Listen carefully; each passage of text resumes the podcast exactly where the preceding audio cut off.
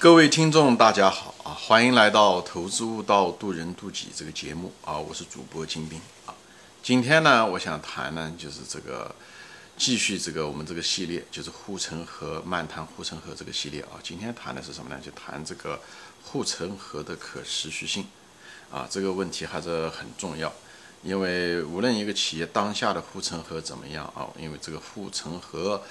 呃，就决定了这个企业的当下的盈利能力，对不对？这个护城河也决定了这未来，呃，这个可持续性怎么样，对不对？护城河越厚越深，那么可持续性越强，对不对？那么今天就谈这个护城河的可持续性，当下很厉害，不代表未来怎么样，对不对？呃，也许会变窄，也许会变浅，所以呢，我就在这地方呢，用这个节目呢，我想跟大家分享一下我对这个。护城河的可持续性的重要重要性，因为它变窄、变呃浅，说白了就是它的利润以后将来变浅啊，呃以后或者是即使现在挣钱，以后时间不挣钱，那么这个整个都影响了它的估值，对吧？这个估值嘛，财富嘛，就是未来的现金流。如果血坡越来变得越来越短，血层越来越薄，对不对？那你的挣的钱会越来越少啊。就从复利公式的角度来说。对吧？最重要的两个变量啊，就是时间啊，还有一个就也就是所谓的可持续性，还有一个就是盈利啊，也就是它的是回报率啊。所以在这个地方呢，就是我就想分享一下啊，就是对一个企业来讲，这个护城河的可持续性关系到这个，不说关系到这个企业的生死吧，那基本上这个企业的股票的高低跟这个有非常大的关系。非常大的关系，所以一个企业，你看它股票会不会跌的时候，你就看它的护城河是不是可以再持续啊？像当年的四川长虹一样，四川长虹那时候如日中天啊，大家都争着买彩电，但是你也在想着，哎，它会不会跌下去，对不对？那么，啊，大家是不是买了彩电以后还会再买彩电？一买可能就十十年都不需要再买彩电了，对不对？啊，很多情况下的时候，现在如日中天，大家都争着抢。三年以后不代表大家都会争着抢，所以它那个护城河还在嘛？哈，就是那种需求还在嘛？虽然它规模大，那时候规模大很可能就成了一个，呃，怎么说呢？很可能成了它的一个包袱，对吧？生产线那么长，生产出来东西没人用，啊，大家的需求都满足了，怎么搞？啊，所以看问题的时候一定要看企业经营的变化，而不只只是看当下有多么的，嗯，强盛啊，多么的有利啊，所以要从长远。所以看持续性很重要，我这地方主要是谈的是护城河的持续性啊。那么谈到护城河的持续性，那么不能泛泛而谈，那么基本上我们就可以谈一下子，就有几种护城河，有它们的可持续性怎么样，对不对？像呃护城河有一种护城河就是一种非无形资产，非嗯所谓的无形资产护城河，比方专利啊等等这些东西，所谓的技术门槛啊，有些企业，比方说说呃公司啊，像那个药品公司，像美国啊这些药品公司啊，哎。它如果有了这个新药出来了之后，它这种专利啊，一旦被批准，它至少有二十年。当然了，它二十年都不到，因为它那种专利开始还没批下在新药之前就有了。就是说白了，它这个新药出来了以后，它的护城河就是二十年啊，顶多二十年，就是这样子的啊。所以呢，一旦出来以后，二十年一旦专利过期的时候，那么仿制药全部会出来，那么它价格就它的护城河就没了，人家做出来的东西都跟它一样，价钱。会比它便宜到 只有它的十分之一，是吧？那那护城河就给它打塌掉了啊！所以就是这个专利啊，像有些有些就是技术护城河，比方说说呃，像高通啊，就是做那种无线通讯的高通，它护城河很可能就比那个医药的行业会好一些，因为它好好在什么呢？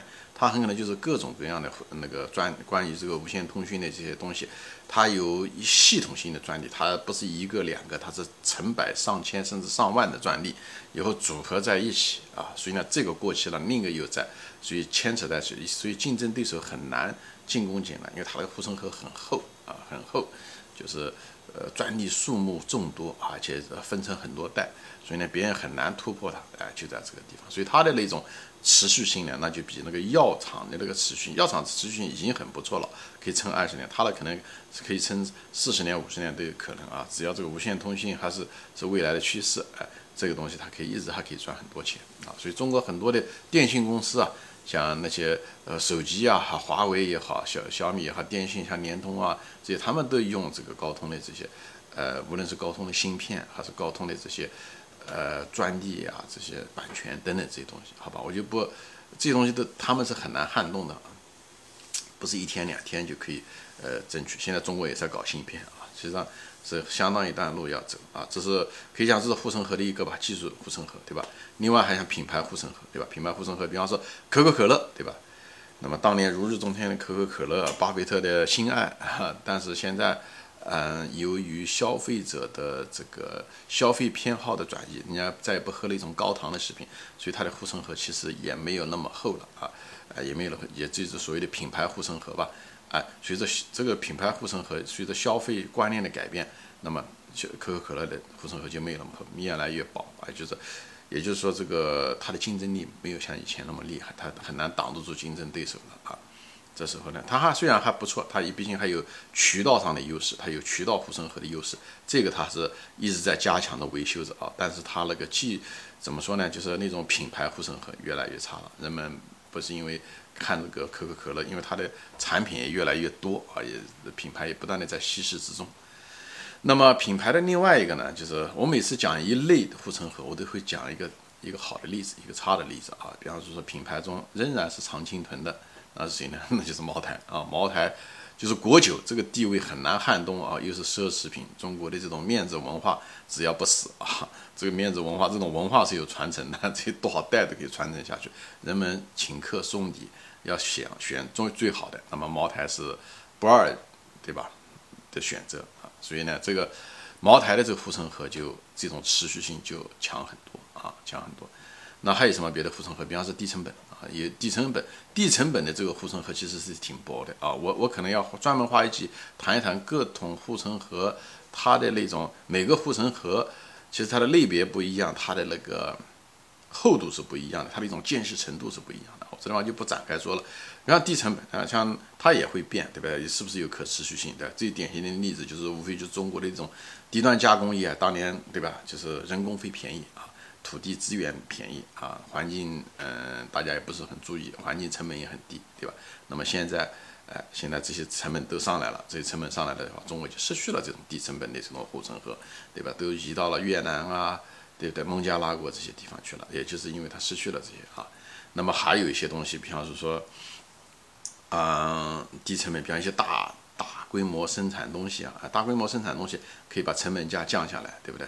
那么很多呃，因为你规模大嘛，你成本可以降下来。但是这种护城河也不是永远的啊，有人也许啊发现了新的工艺、新的材料，可能比你更便宜，对吧？那有些即使是不是这样的，你企业变得越来越大，也会产生大企业病啊，管理效率差等等一大堆隐形的成本也会起来。哎，虽然你规模大了，把直接成本降下来了，但那些间接成本，像管理费用啊这东西也许会上来啊。所以呢，呃，所以永远这些市场是你要不断的去适应这个多变的市场。作为一个企业来说，所以作为一个投资者来说，你一定要一直在看着这个所谓的跟踪确认市场，讲的就是看企业有没有护城河。当下的护城河是什么？有几道护城河？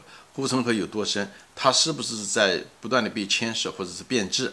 或者是消费者的习惯有没有变，技术有没有变？它当年的这种垄断地位是不是在在，对不对？消费者的偏好导致了可口可乐的可能那种护城河就没了啊，技术也在变迁，对不对？有一天也许虽然是高通这个无线电技术很好，但是也许你有一天人们就不用无线电了，还用一种更更先进的，比方用的是呃卫星，或者是用更先进的一些东西，或者是呃别的手段嘛，有可能技术上的颠颠覆，也可能把这个护城河给它颠覆掉了啊。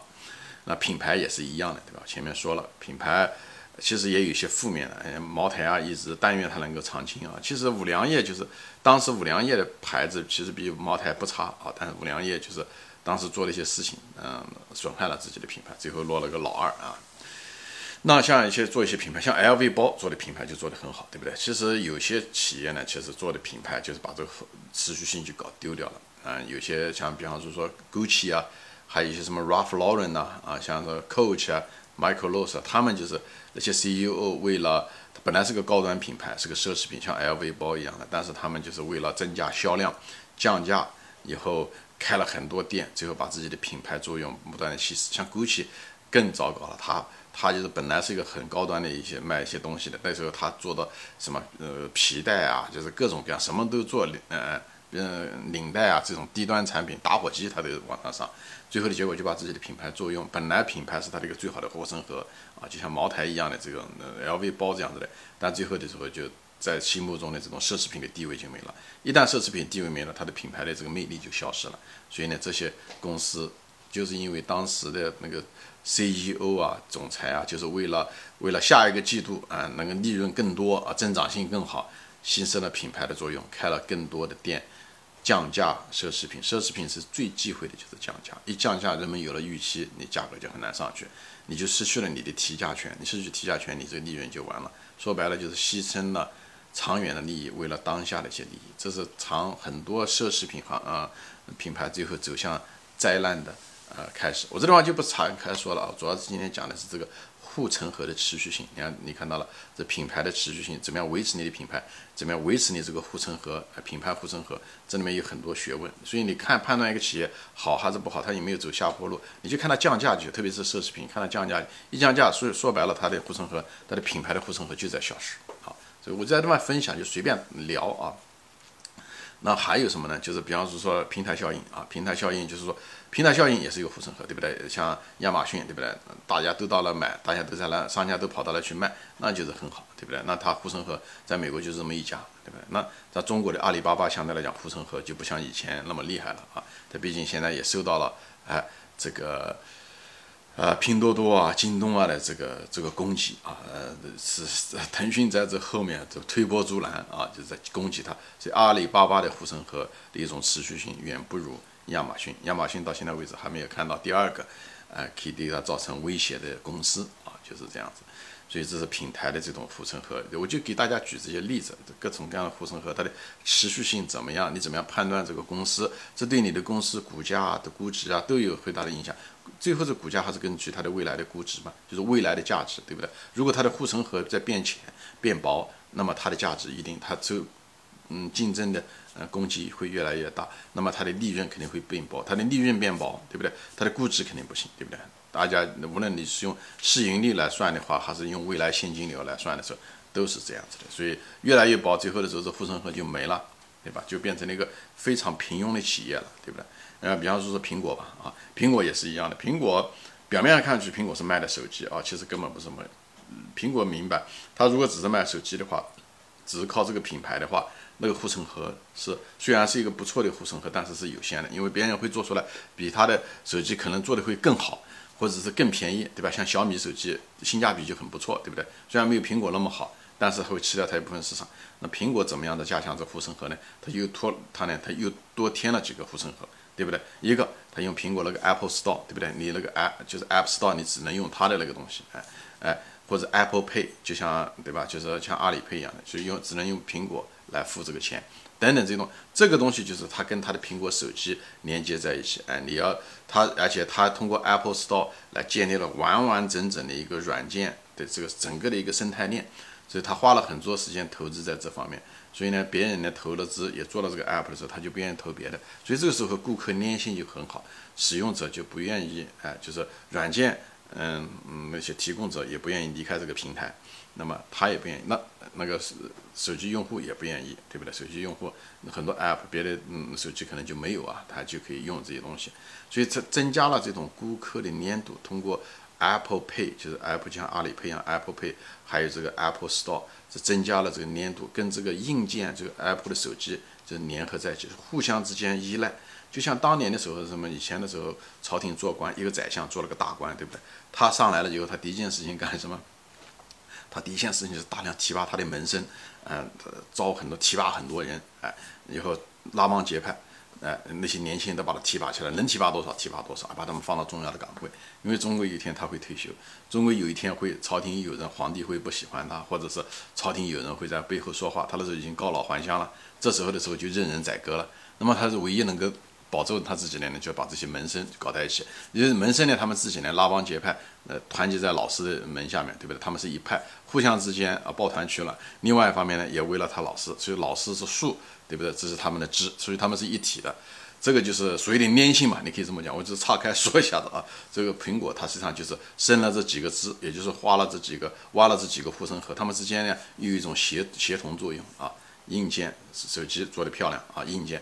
以后呢又有 Apple Pay 有个支付的系统，以后呢又有 Apple Store 软件来，嗯整个生态系统支持，互相之间相辅相成，啊，互相之间依存啊，只有这时候就是非常好的一种方法，就是这就是你要如果用护城河的观念，就是多挖了几条护城河，哎，它们之间有一种协同的作用啊。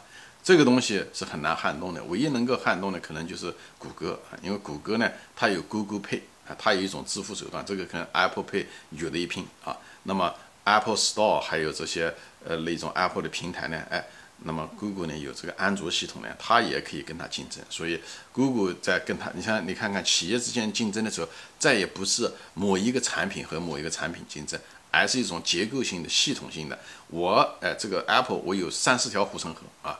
那么，Google 要跟它打败它的时候，它也要得用三十条护城河把它结合在一起来来跟他干。兵来将挡，水来土掩。